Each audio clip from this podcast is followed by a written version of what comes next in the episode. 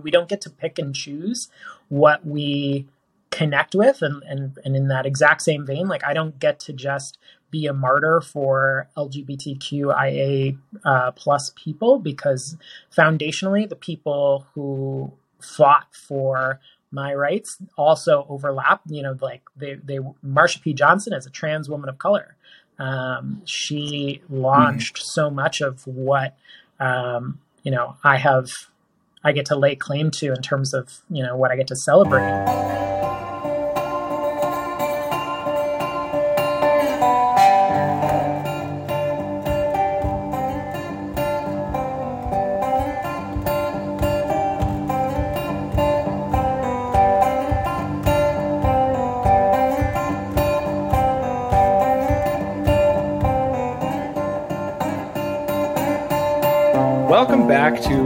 Broken Copier, a conversation about teaching. My name is Jim Mayers, and before we get started, a couple reminders about the show. Uh, first, this is an independent and listener supported podcast. The goal of the show is to connect with a passionate, diverse group of educators to bring helpful analysis and collaboration to support folks in the classroom. Most importantly, the show is about saying thank you to all the teachers out there, past, present, and future, who understand their classroom practice through a lens of social justice and change. Nobody knows better than folks who work in schools what's at stake for students and communities right now. And we want to keep saying thank you and to encourage you to keep up the good work. If this is your first time listening, welcome. We'd love to hear from you on social media at The Broken Copier, and you, and you can subscribe to episodes and other writing at thebrokencopier.substack.com. If you'd like to support, we'd love for you to rate and review the podcast wherever you stream, or just to text a link of an episode to your friends so that they can tune in as well. So uh, today on the show, I'm very excited. One of the one of these folks who's working in the classroom, I'm very excited to talk to, is my old college friend from the St. Lawrence admissions office, Sam Gradess. Sam, welcome to the show. Thanks, Jimmy. I'm so excited. I know. I've been really looking forward ever since you reached out on, uh, I think Instagram, like to connect about this. I've I've been, I don't know, Uh, recounting a lot of the conversations that we've had about teaching, even, even when I was applying to TFA and at St. Lawrence. So I think this is really exciting. Yeah, you were you were applying for TFA at the same time I was applying for Peace Corps and applying to be an education volunteer overseas. So this is pretty surreal. That's right. We found ourselves like what now? I guess like 11 years later, kind of just coming back together to talk about education. Yes. Um, so I have I want to get into a little bit of your background and kind of what your role is now and how you got into teaching. But I've been waiting to share this little anecdote to start the show with you. Um, when I first moved to Brooklyn, I had no idea. So this was, I think, what 2017, um, and I just I owe you a real thank you because when I first moved to Brooklyn, I was living out of an Airbnb. I had like no, uh, I had I had no apartment. Um, I had no idea what I was doing. I was very overwhelmed. And do you remember when we went out to dinner? I think you took me out to dinner uh, at like a fried chicken place in Bed-Stuy. I don't know if you remember that. Yeah, Peaches. I think it's Peaches Hot. Peaches. Yes.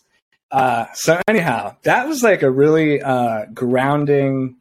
I don't know. Like it felt like I was in this very unfamiliar world, and you know, you reached out and you were very kind and a familiar face, and I don't know. I just I've always remembered that. I, uh, it meant a surprising amount to me to to you know, have you sit down and say, all right, well, this is what you got to know. So anyhow, thank you very much for that. I, I still remember it. It's a great meal and I appreciate that.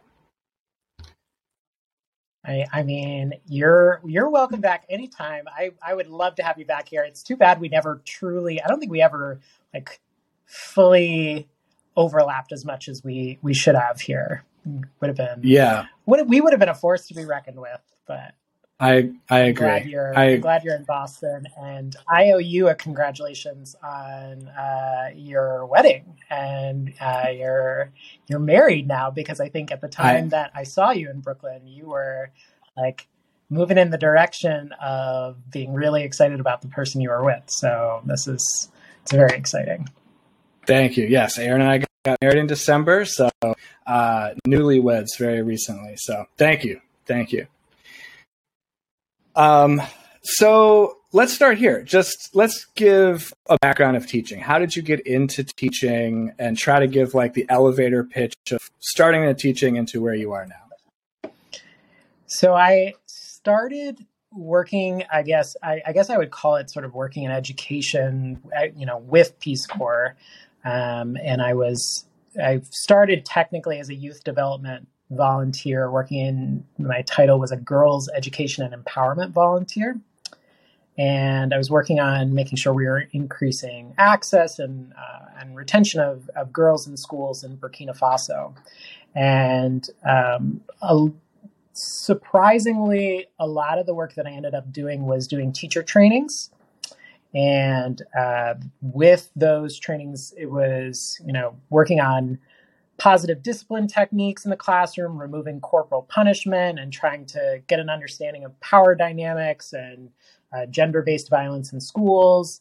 And, you know, it dawned on me that I was asking a lot and demanding a lot of teachers in Burkina Faso in terms of, um, you know, how are we changing sort of the practices that occur in and out of the classroom or administratively. And I had never really had the experience outside of being a TA in college. Uh, I'd never really had the experience of being a teacher myself. So I kind of told myself in that experience I was going to come back to the United States and really make sure that, you know, I was uh, speaking uh, more meaningfully about you know my values with what education should be and and really being able to tie it back to my own experiences as a teacher um, so I came back um, and I taught for four years uh, at Success Academies in New York City. So I taught for a couple years in Harlem, and then you know living in Brooklyn. Uh, as you know, traveling from Brooklyn to Harlem was was quite a bit. Long way. Um, and I wanted to really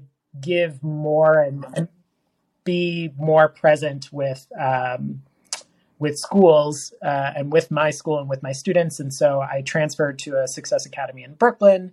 And that was, you know, that was my third year of teaching. And that was when it really sunk in that like I could do this and I could work in education and I could be successful and, um, you know, develop a classroom culture that really aligned to to my values. And it was uh, such a positive experience. Um, I ultimately ended up uh, being a little bit too kind of like ahead of myself and thinking that I was ready to move into school leadership uh, after you know a couple of years of really successful results, um, and I was not ready. Um, and so I ultimately ended up kind of uh, deviating slightly and going back overseas to work in some project management. I was working on some education programs in Cameroon and uh, Afghanistan and um, got to, I think, really push my own boundaries of uh, what I thought I was capable of in terms of managing projects and also just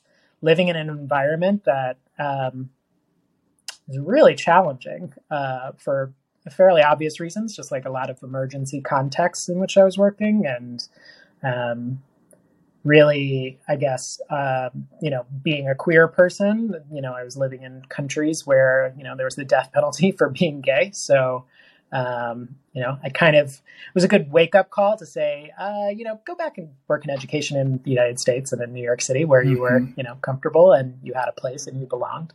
Um, so I came back, taught for another year, went into instructional coaching, uh, where I am now at uh, classical charter schools in the South Bronx. And uh, this past May, or sorry, this past March, I took over um, as school director at my school.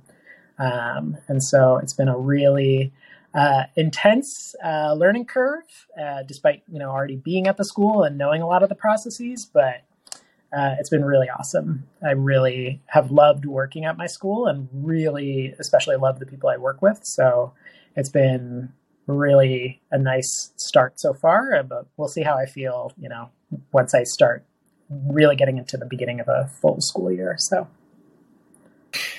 Well, first of all, congratulations. I know uh, school leadership is extremely hard. I have a lot of empathy for uh, instructional coaches and administrators. I know that it's people say teaching is a thankless job, but I, I know for sure that being a principal is a thankless job as well. So, um, congratulations, I think is the biggest thing to say.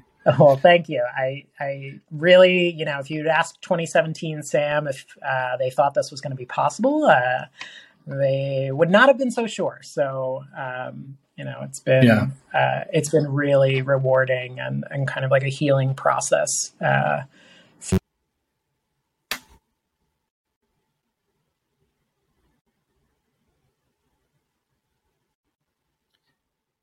Think we had a little audio. Oh, we're, we're back. back. Yeah, someone just tried to call me. we're back. Clearly, very, very popular. That's okay. Hour, apparently. Well, it's 2022, so we can do podcasts on the phone. So uh, that'll happen. Um, and tell me a little bit about tell me a little bit about classical charter schools. I was reading. I, I read the website. Uh, students speak. Students have a. Um, they speak Latin they they have a core yeah. core curriculum in Latin. Is that right?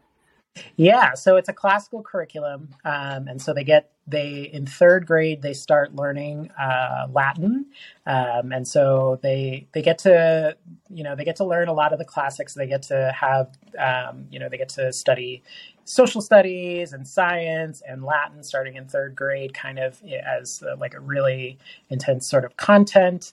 And then in fourth grade, they layer in uh, debate.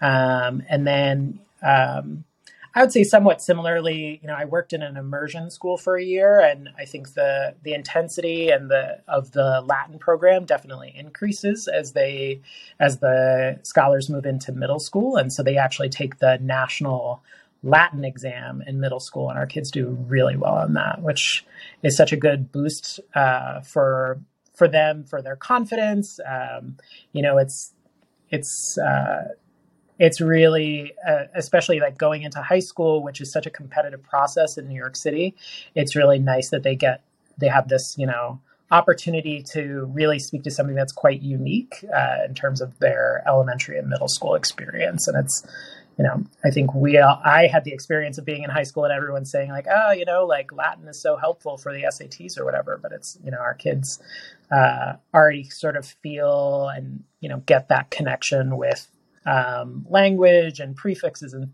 suffixes and just like um, like really dissecting words um, and their meanings and, and the history behind that language um, from a really young age, which is super cool. I mean, as an English teacher, my heart, uh, I feel like my Grinch heart is going uh, three sizes larger here. So I, I love it. Yeah. Um, yeah. So, would love to shift gears a little bit and just talk talk about your leadership. Um, so, a little while ago, I think it was on Facebook, you posted about being both non-binary and a principal. Um, and I was just wondering if you could speak to that a little bit. How has how has your identity as being a non-binary person informed your leadership, or has it informed your leadership? I don't know. I guess I, I thought it was really courageous and and poignant for you to make that connection for people. So I just wanted to have you. I just wanted to ask you about that. Yeah, I uh, well, well, thank you. I I uh, I don't often get to kind of like pause and think about you know what does courage look like in a in in the education workspace when there's so many you know identity markers that inform I think the work that we do. Um, and I would say that for me, um, how it has shown up is it's it's really been kind of this wonderful, uh, I, I, guess, like illuminating experience for uh, really sort of pushing boundaries, uh, both for myself and I think on behalf of the organization and the way that we function. So um, I think, you know, I'm sure you can harken back, you know, with your experiences with instructional coaching and and you know uh, leadership in schools. You know, there's so much literature that is is common across uh, different school organizations. You know, people read Radical Candor. People read. Uh, people are obsessed with Elena Aguilar. You know, it's everybody reads uh, all of this amazing literature that's that is great resources and.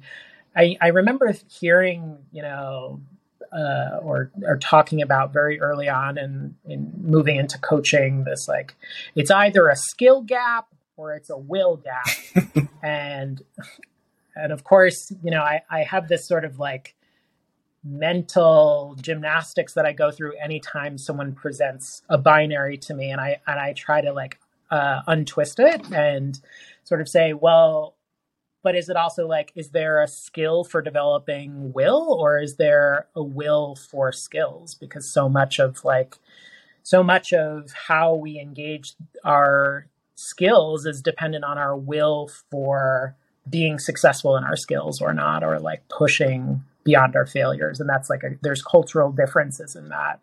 You know, people in collectivist cultures uh, don't um, aren't motivate motivated necessarily as much by their successes as they are by their failures. Whereas we are very success driven. I majored in French because it was the first subject where I was like, oh, cool, like I'm actually doing really, really well and excelling in this, um, and I want to continue with it.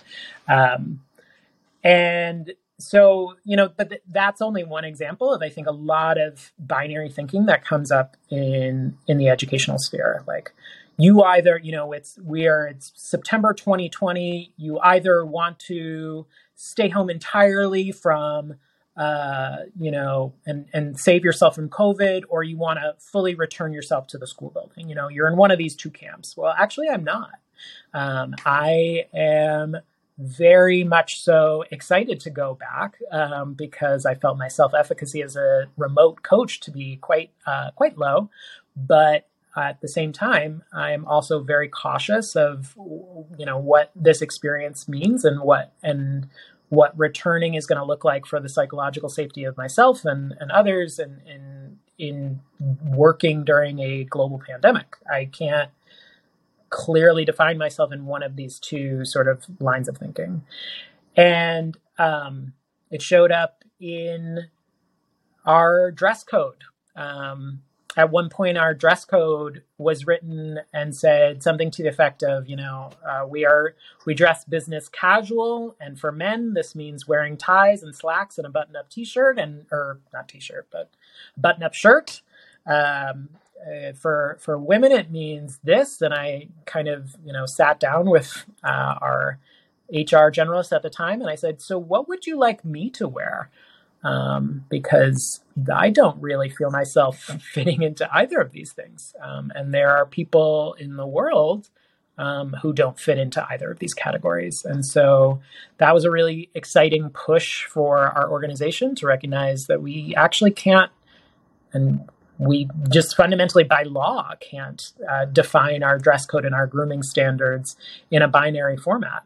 Um, and you can't force um, you can't force men to wear clothes that are uh, acceptable for uh, you can't force men to wear clothes that uh, you know typically men wear. You can't force women to only wear clothes that typically women can wear. If women want to wear a shirt and a tie, they're more than welcome to. If men want to wear like a blouse, you know, they are more than welcome to. And that's like that's New York, and that's I don't know how much of that is like New York State versus New York City, but it's very defined for New York City. So this it was a very exciting sort of push uh, i think mentally that you know we have to as we sort of like problem solve in leadership we often find comfort in like it's either this or this and and that that line of thinking fails us uh, so often um, because it it doesn't put it doesn't allow for nuance and it doesn't allow us to think beyond you know what what is present in front of us. I i appreciate the ch- I, I mean there's just i'm thinking of like hundreds of different ways that there's very binary thinking presented in education um, and I also am thinking of when I first read Elena Aguilar and how invested I was in her writing. And I remember uh, as I was sort of developing as an instructional coach, completely shifted my thinking around just how much anything that happens in a classroom is rooted in a person's identity. And it's like, it, like I imagined myself as an instructional coach, like going, ticking off boxes and things of, you know, this is what we want to see, and this is the best way to uh, do this, and this is what it should look like. And all of that stuff can be really helpful. But if a person is not invested emotionally, psychologically, ideologically in this space, um, you know, it's almost pointless. And so I think, I don't know, it's really interesting to hear you reflect on that and how, you know, your own gender identity and expression is, is sort of rooted in, you know, how you operate day to day, I'm sure in really big ways and in really small ways. Yeah, I would say, yeah. I mean, I would say that uh, it's funny because uh, today I ended up sending um, like a PDF copy of Elena Aguilar's Exploring Identity Markers to um, some staff members as sort of like a team building activity because I found that it's that particular activity where you kind of have to identify. Um, you know, which of these identity markers did you identify with as a child, or which are most prevalent for you now? What what feels least prevalent? What feels least important? Um, you know, I think that I was trying, and I, I really am not intelligent enough to like conjecture on this, I guess, but I think I, I was yesterday was our whole network staff kickoff, and you know, it's sitting in a room with over 200 educators who they're every single person in that room has a personal experience with and a history behind the work that they are about to engage in in this school year. And I was like, you know, do do lawyer like it's not a guarantee that 100% of lawyers in a law firm have some sort of like personal relationship with law from you know from their upbringing that also like connects to their identity. Like that's that's a given for some but it's not a guarantee and it's like not this universal concept. Whereas education is so profoundly personal and, and working in education is so profoundly personal. And i think um, I guess for me and being non-binary, um, and you know, before coming out as non-binary, coming out as gay, and coming out to my students, um, I think I it took me a long time to get to the place that you know how much my ego impacted um, teaching and how much like the how much I'm willing to take the work so personally through my identity and what I was trying to heal for myself or heal for kids or model for kids and provide an example of for kids. Um, it you know I didn't really know um, how much my ego was playing into that and how much it was impacting my ability to like leave a, a positive lasting impression for the kids I was working with and so um, when I started coming out to like the cohorts of students that I was working with, I I realized just how impactful that was for them, but um, but also for myself. It was so foundational in in my classroom culture because you know not to I try not to define myself by like the worst experiences I've had, but you know I was relentlessly bullied as a kid and you know, bullied before I even knew who I was or had the language around who I was. I was called gay before I knew what gay was. I was, you know, made fun of for my femininity before I knew what what it meant to be non-binary. Um, non-binary is like for me a term I didn't even know within like the last five years. And then when I learned it and when I saw it and when I read about it and you know learned from my mentors it it just it clicked. Um, and yeah i i, I think uh, when it when it was clear to kids you know not only am i i gay and not only am i gay but i am like it's foundational to what i want your classroom to feel like because i don't ever want you to experience the feeling of sitting at one of these desks being fearful or not being able to concentrate on what we're talking about because you're you're so focused on feeling safe uh, in, in its most like basic form and not feeling threatened just for who you are. Um, and that I, I mean i taught third fourth and fifth grade and that message really resonates with that age group because it's like that last vestige of them will- being willing to like please you but also like really come starting that process of coming into their own and being open to trying on new identities. Yeah, and I think you know, I work primarily with high school kids, but from what I've everything I've read and talking to people, it, the research is is quite clear, and, and, I'm sure that you know, kids know, like ki- kids, kids know if, um, like, even if they don't necessarily have a vocabulary to describe it, like they certainly know that they're getting bullied. They certainly know that they're different. Um, and I think that is it's a and it's an incredibly powerful thing to see. I mean, I've had students tell me how important and powerful it is to see other people in the building who say, "This is this is who I am. You can be this too." Um, I don't know. It's it's it is. It, I, I, don't really have very good words for it uh, because I haven't really experienced it myself. But I'm really thankful to work with people like you, and I don't know. That's people are very uh, courageous is a good word. Courageous is is a right word to use in this context um, in a lot of different ways. I think so.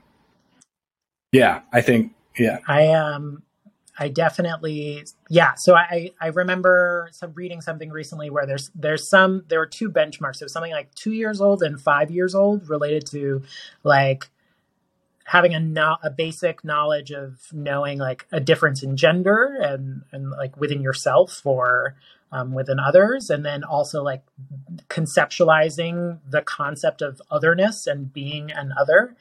And so, you know, when when I posted on LinkedIn about, you know, what my personal scope and sequence is for Pride Month when we're talking about pride it's like i need i need everybody to be on the same page that you know when we take an approach about diversity equity and inclusion like this pride and gender identity and gender expression and sexual orientation that is that is all with, within the umbrella of DEI and we don't get to pick and choose what we connect with and, and and in that exact same vein like i don't get to just be a martyr for lgbtqia uh, plus people because foundationally the people who fought for my rights also overlap. You know like they, they marsha p. Johnson is a trans woman of color. Um, she launched mm-hmm. so much of what um, you know i have i get to lay claim to in terms of you know what i get to celebrate uh, in New York City and just in, in general and in life. And um, so I, you know, I have to think about how all of these identities intersect, of course, but um, I, you know, it it frustrated me to no end when, um, and I think this is that same like binary thinking, like.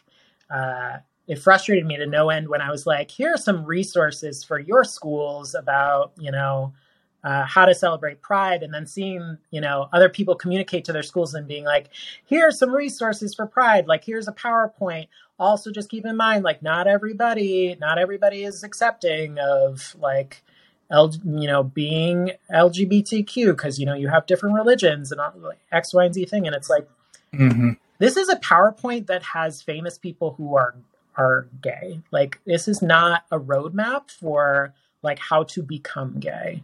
This is, you know, like, and that's so much of what gets equated when we talk about pride is just like this exoticism of of being LGBTQ and um it was it was really disheartening. And, and there's this like idea of pouncing on the fact that like some religions you know don't accept. And it's like you've opened yourself up again to this binary thinking that I'm either LGBTQIA plus or I'm devoutly religious, and there's no opportunity to be religious and to be LGBTQIA at the same time.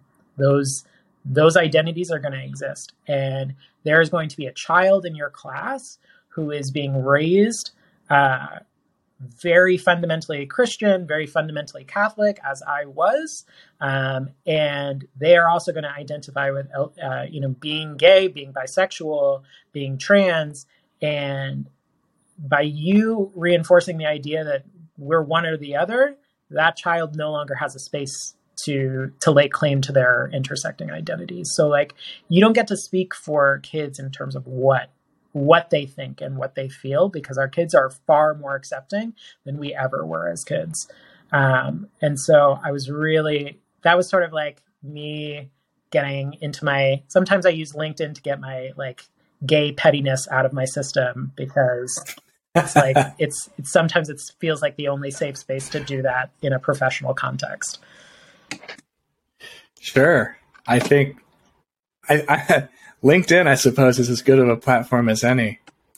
Um, I want to I want to just talk pr- like very directly about some of these tensions. You you brought up the religious tension between LGBTQIA students and teachers, um, and you know religious beliefs. And I think that, I mean, edu- I feel like teachers. I'm sure you probably have felt this way. Education is in the crosshairs politically, and I think this is like at the center, like uh, especially like really vitriolic messaging around trans teachers and trans kids um, and just like just having books and material in class that uh, tells a story of gay people like seems controversial, which is kind of mind boggling to me in 2022. But um, I, I'm just kind of wondering, like, is this is is this something that you pay attention to, or is it something like the I, I and I and by this I mean like the media and the political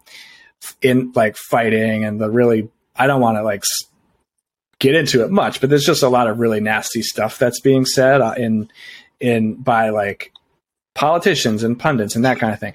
Was, is it something that you pay attention to, or is it something that you ignore and you're like, no, I, I, I know what my job is and I don't really have time for it? I mean, I definitely wish I had more bandwidth to sort of like engage politically uh, with kind of you know, like beyond my own personal political sphere, I would say. Um, I know, like Florida, what is going on with, yeah, you know, don't say gay, and it's like gay. I said it, um, but you know, and I had a teacher this year uh, leave.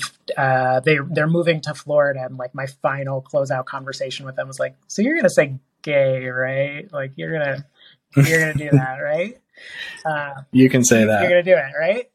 Um, and I, um, I would say, you know, probably the only thing that I have like ever appreciated seeing from our mayor Eric Adams is like some podium where I think on the front of it it said like we say gay. And I was like okay cool great. Despite the fact that like you've hired some people on on your committees who like basically reinforced like the death penalty in Uganda or some story. There's like some he has like some political appointee who is like terrible on LGBTQ mm. rights who's on some like central committee for him and I'm like okay, thanks for the lip service. It's, that sounds like New York politics. Sounds like New York politics. um, but uh, you know, I and so like that's actually um you know and that's local and and so i i don't i tend not to think too heavily about stuff outside of new york as much because i feel like there's enough that needs to be addressed in in the immediate sphere of you know whether that's within my own school within my own organization within new york city schools in general and just like uh, advocating on behalf of lgbtq teachers. Um, I had an experience where um, a parent, I, I loved this experience. I some I, I like. I used to be so conflict averse, and now I like. I think as a result of, I mean, if there's one thing that classical charter schools has given me as in terms of my development as leader, it's like I am able to be direct now in a way that five years ago I would have like been so indirect, so verbose, so passive. Like I've cut that out of my life and I'm like ready to hit things head on. And I had a parent um, write a message to uh, a teacher that I coach um, who was LGBTQ identifying and and said, I you know I can't believe you came out to the class. Um, like that's deeply inappropriate. I can't believe you would do that. Um, you know, like talking about your your girlfriend in your in your orientation uh, slides for the beginning of the year. That's deeply inappropriate. Um, the teacher was obviously upset for obvious and justifiable reasons. And so I pounced on this situation um, and called the parent in for a meeting um, and, you know, just gave her an opportunity to kind of share her piece and, and let her get her side out, get her a little comfortable. And then I just went in and I said, you know, just so you know, there's New York City human rights law. And if you were ever to um, require one of my teachers uh, to not come out and, and actually just discriminate against them in a way that you would never require a straight teacher to do, um, you know, that would be, you could be fined for that. And, and I'm not really interested. Mm-hmm. Um, in breaking New York City human rights law, and I'm sure you're not either. Um, so this is going to be the first and last time we ever have this conversation, and you may never speak to my teacher like that ever again. And you owe her an apology. Did they apologize? They did, and then they cried immediately, which you know, um, well. I uh, I would too if I was called out for you know bigoted thinking and that, and I had a blind spot for something that I hadn't really thought about. Like, it that's that's hard, but at the end of the day, like, I I have to have like a singular focus for um, supporting all teachers, all the teachers on my coaching load, but especially, or who were on my coaching load, um, but especially my LGBTQIA teachers because they face uh, such um, double standards um, that are so like it's so hard to see from the outside now, not being in the classroom. Yeah. Those types of, of family interactions and honestly, even sometimes like professional interactions with people that are, are very blatantly have double standards and, and are bigoted.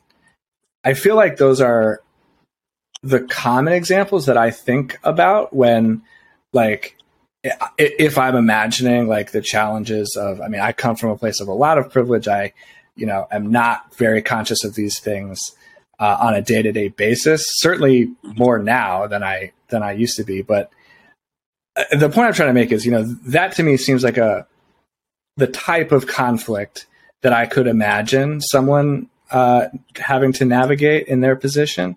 And I was wondering if you if there are any other misconceptions that are like maybe a little bit more nuanced about being either a non-binary school leader or an LGBTQ teacher that you know people don't make, really think about as as often?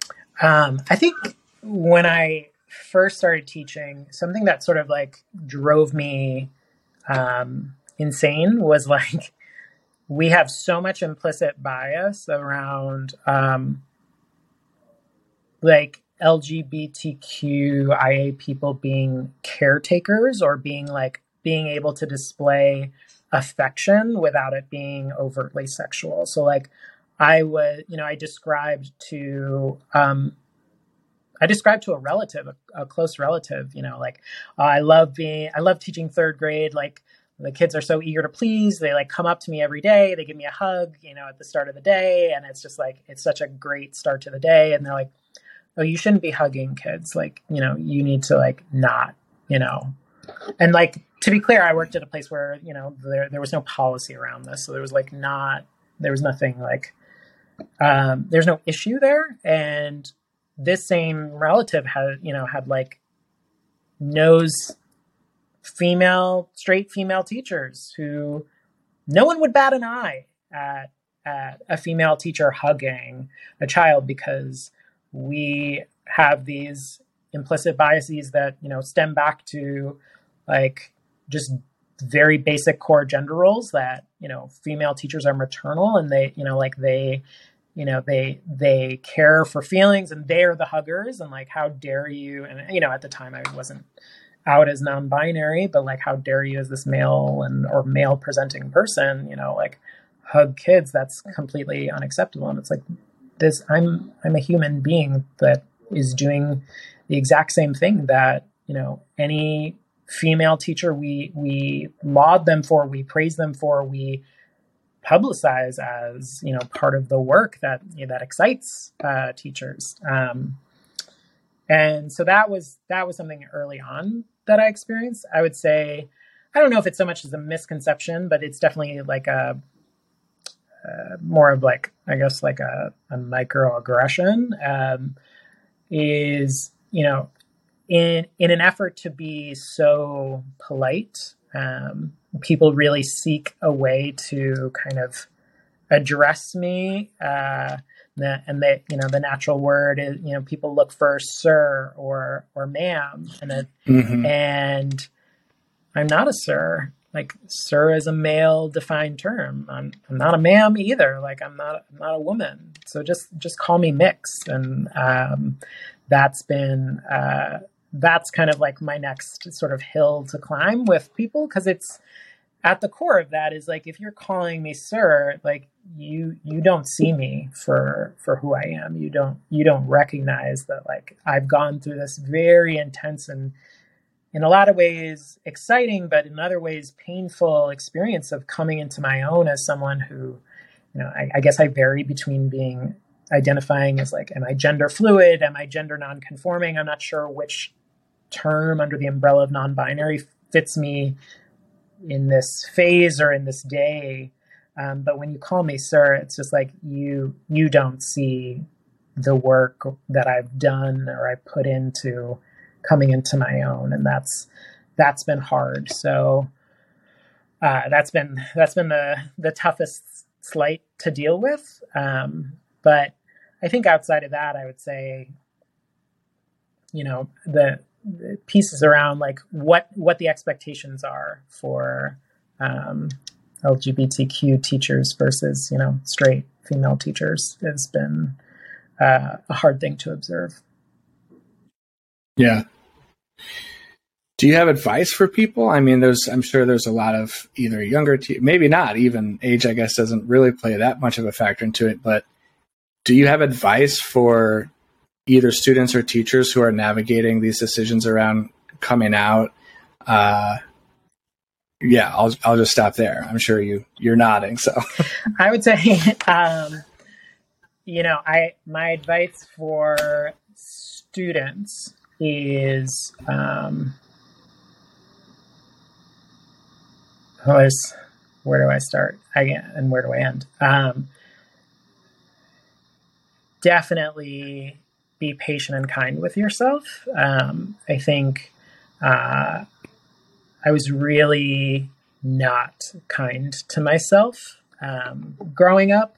And um, I think when you experience so much shame for your identities, um, particularly in an educational context, it, it, it can be all consuming. And, and then you start to edit yourself and you, and you miss out on uh, on opportunities. I think like you know you you observed me singing in the Singing Saints and I did. Uh, you know, you saw me like I guess I I've I I never did um, know not really a lot, but in high school, in middle school and high school, I did a lot of theater, um, and I did musicals, and I loved it. Um, I stopped in college because I'd experienced so much shame that was thrust upon me in middle school and high school for doing those activities that I just I needed a clean break and I needed like I needed 4 years where I wasn't going to be um, you know vilified for the activities that I selected for myself that brought me joy despite the fact that they brought me joy. I just need I needed I needed time and I needed to like recover um, and like find my other passions and move past that trauma. But you know, I, I sing in the New York City Gay Men's Chorus now, and that has been such a, a healing experience, and it's been through that process that I realized, like, wow, if I had it, it would be amazing if I had only known that like a group like this existed when I was in middle and high school. I would have, you know, absolutely been a lot kinder to myself and a lot more patient knowing what what was awaiting me.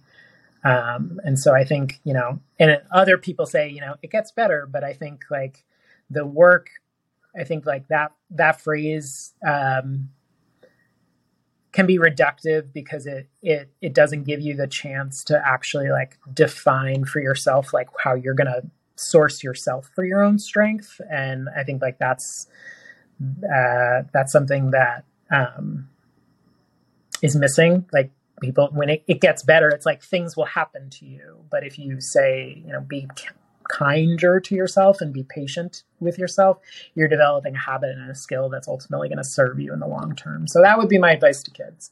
My advice to teachers is like the same as it would be, particularly for, I don't, I don't know if I have one for general teachers, but for my LGBTQIA teachers who are like putting their phone face down on their desk because they're afraid the screen's going to light up that has a picture of their partner on it, or um, to the teacher who is afraid to put a picture of the person they care most about in their orientation slides, um, or the person who is like boiling inside every time they hear a fourth grader say, uh, you know, like that's gay or so and so's gay because they're doing this.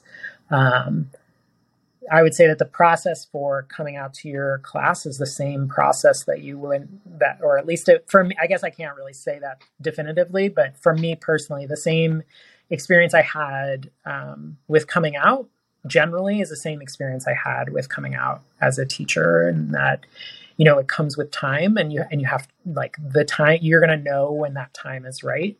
And i think uh, for me the time was right when i knew that i had put in enough work into making myself a solid teacher and really figured out like relationship building with kids that that lived outside of sharing my identity such that uh, you know heading into the year that I finally did come out, you know, I could do so confidently because I knew I had the other inputs that I had done into the work had already served my kids well enough to know that this was not going to be a big deal for them.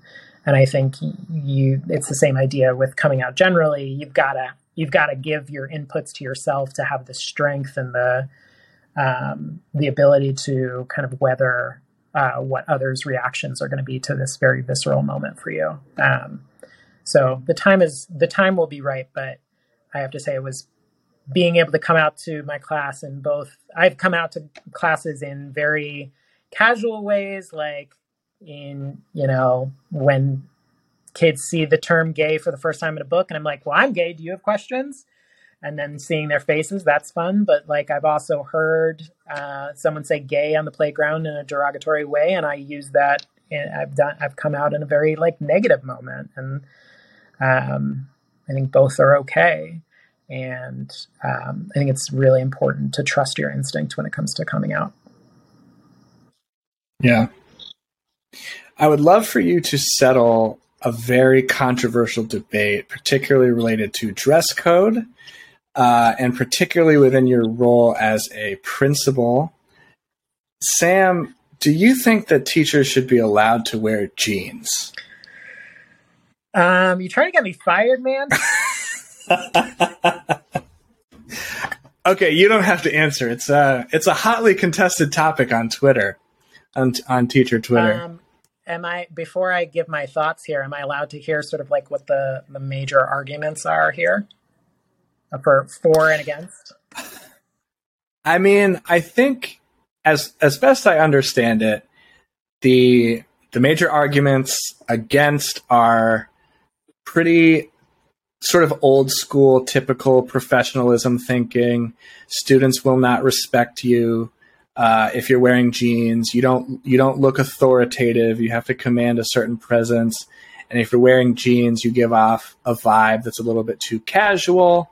And then the arguments for it are, you know, I've heard some good and bad arguments. Uh, I think the arguments that I think are convincing in favor of teachers wearing jeans are about like authenticity um, and you know a teacher being themselves and uh, maybe you are intentionally and knowingly trying to create a bit more of a casual classroom uh, presence. I've also heard arguments about like, well, we don't get paid enough, so you should at least let us wear the jeans.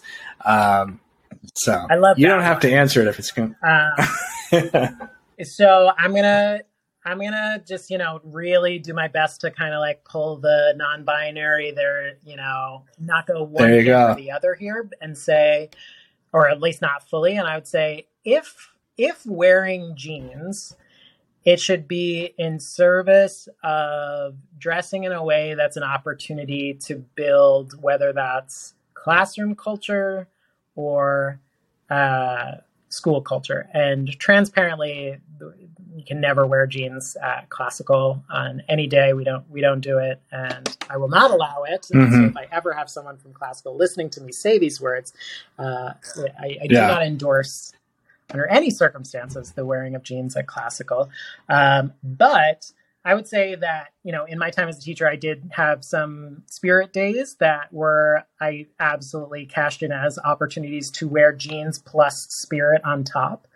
Um, and mm-hmm. I think that that is a fair sort of meeting in the middle uh, between not necessarily making it a definitive part of a dress code, but also or grooming standard, um, but also, yeah, uh, giving giving credence to the idea that changing the way that you dress here and there can be an exciting way to to build community. Best answer I've heard so far. Um, thank you, thank you. So I always like to ask. Uh, I, I, like to ask us this question and end on this note. Um, was wondering if you could just talk about a teacher in your life who had a profound impact on you and who has, you know, for one reason or another, really stuck with you today? Um, well, I'm going to switch it up because I always say uh, Mr. Brown, who's my high school French teacher, and to his credit, you know, he actually went to St. Lawrence. Um, okay. Very much so part of the reason why I went to St. Lawrence because, um, you know, I wanted to continue studying French, and I was like, this this guy is a baller when it comes to speaking French. He still had a relationship with his host family in France, and then I got to go on spring break there, and I was like, "Oh, I'm going to St. Lawrence." Um, but I think that in the spirit of a lot of what I value now in terms of being a school director and and what I see for a lot of the kids that I work with now, um, in I, I'm going to say that Mrs. Card, my fifth grade teacher, uh, there was a there was a I was such a good student. Like I was such an like teacher's pet to the like every definition I think that people used for it. Um, and I always felt like I had to be kind to teachers because my mom was like on the PTA and was very heavily involved. So I was like, this is going to come back to bite me or come back to bite her if I'm not like absolutely an angel in class. Um, and but there was a brief period where I was sort of like pushing the boundaries and and trying to act out because I was starting to pick up on the fact that I was different and really feeling the need to um, really feeling the need to express myself and to be seen in uh, and and act in a way that was going to get me noticed. And I also was getting a lot of like negative re- reinforcement of uh, seeing kids like misbehave and and then them saying like you know if you do this thing like you know you can be our friend. And so i was fully on board with that. And she pulled me aside and she gave me she was like you know i want i've noticed that like you're you're not acting you're not acting like your usual self. And i don't know why that is but I want to help you. And like, I want us to come up with a symbol together that, you know, when I see you doing something, it's our symbol. Like, and I'll, I'll do this symbol or this gesture and it'll be a cue for you to stop doing it so that, you know, you can still focus. And she would like pull on her ear. And that was like my cue, like, oh, she's noticing me, but she's noticing me and helping me to to be better and you know there was like a little bit of a you know a detour in fifth grade and i was able to to get it back and i i really think back on that and just think about how personal all of my relationships were with my fourth and fifth graders and how important that was and also i tell people now like i'll never i'll teach third grade through like april of fifth grade um, and not beyond april so kudos to you jimmy for doing yeah. high school because i'm like I I would never be able to. Um, right back at you. I, I'm very happy that my school is K to five uh, because my fifth graders have no reference point for what middle school is like. Uh, yeah. But um, I, that was that was a really foundational experience that I, I carried into my my teaching experience. That's really beautiful. Thank you for that. Um, Mx. Gradess, thank you so much for your time. And remember, all you classical teachers out there, can't wear jeans, so that settles You it. can't. You really can't. All right. Thank you, Sam. Thanks, Jimmy. It was so good to see you and talk to you. You too. You too. Yes, you too. This was great. Appreciate it. The Broken Copier is an independent, listener supported podcast for teachers. The show is written and hosted by Marcus Luther and myself, Jim Mares. I do editing and sound design for the show as well.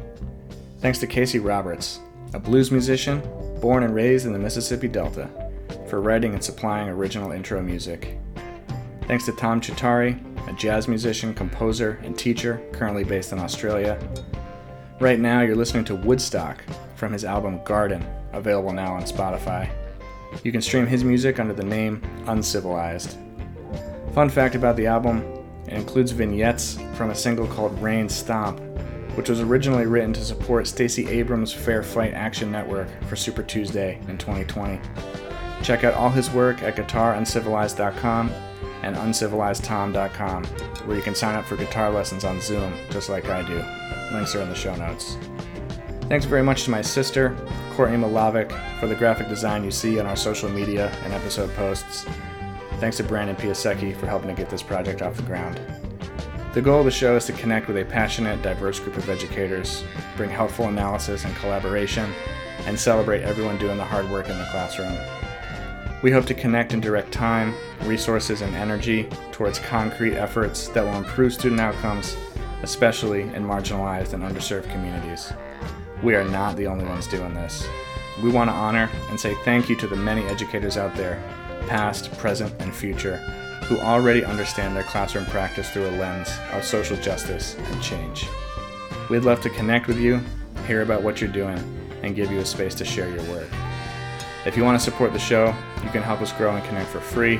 Reach out on social media at The Broken Copier, text an episode link to your friends in education, or even share an episode to your own social media feeds. You can email thoughts, feedback, and ideas to thebrokencopier at substack.com. You can also read other essays and thoughts on teaching and learning at thebrokencopier.substack.com, where we publish all of our episodes available wherever you get your podcasts. Thanks for listening.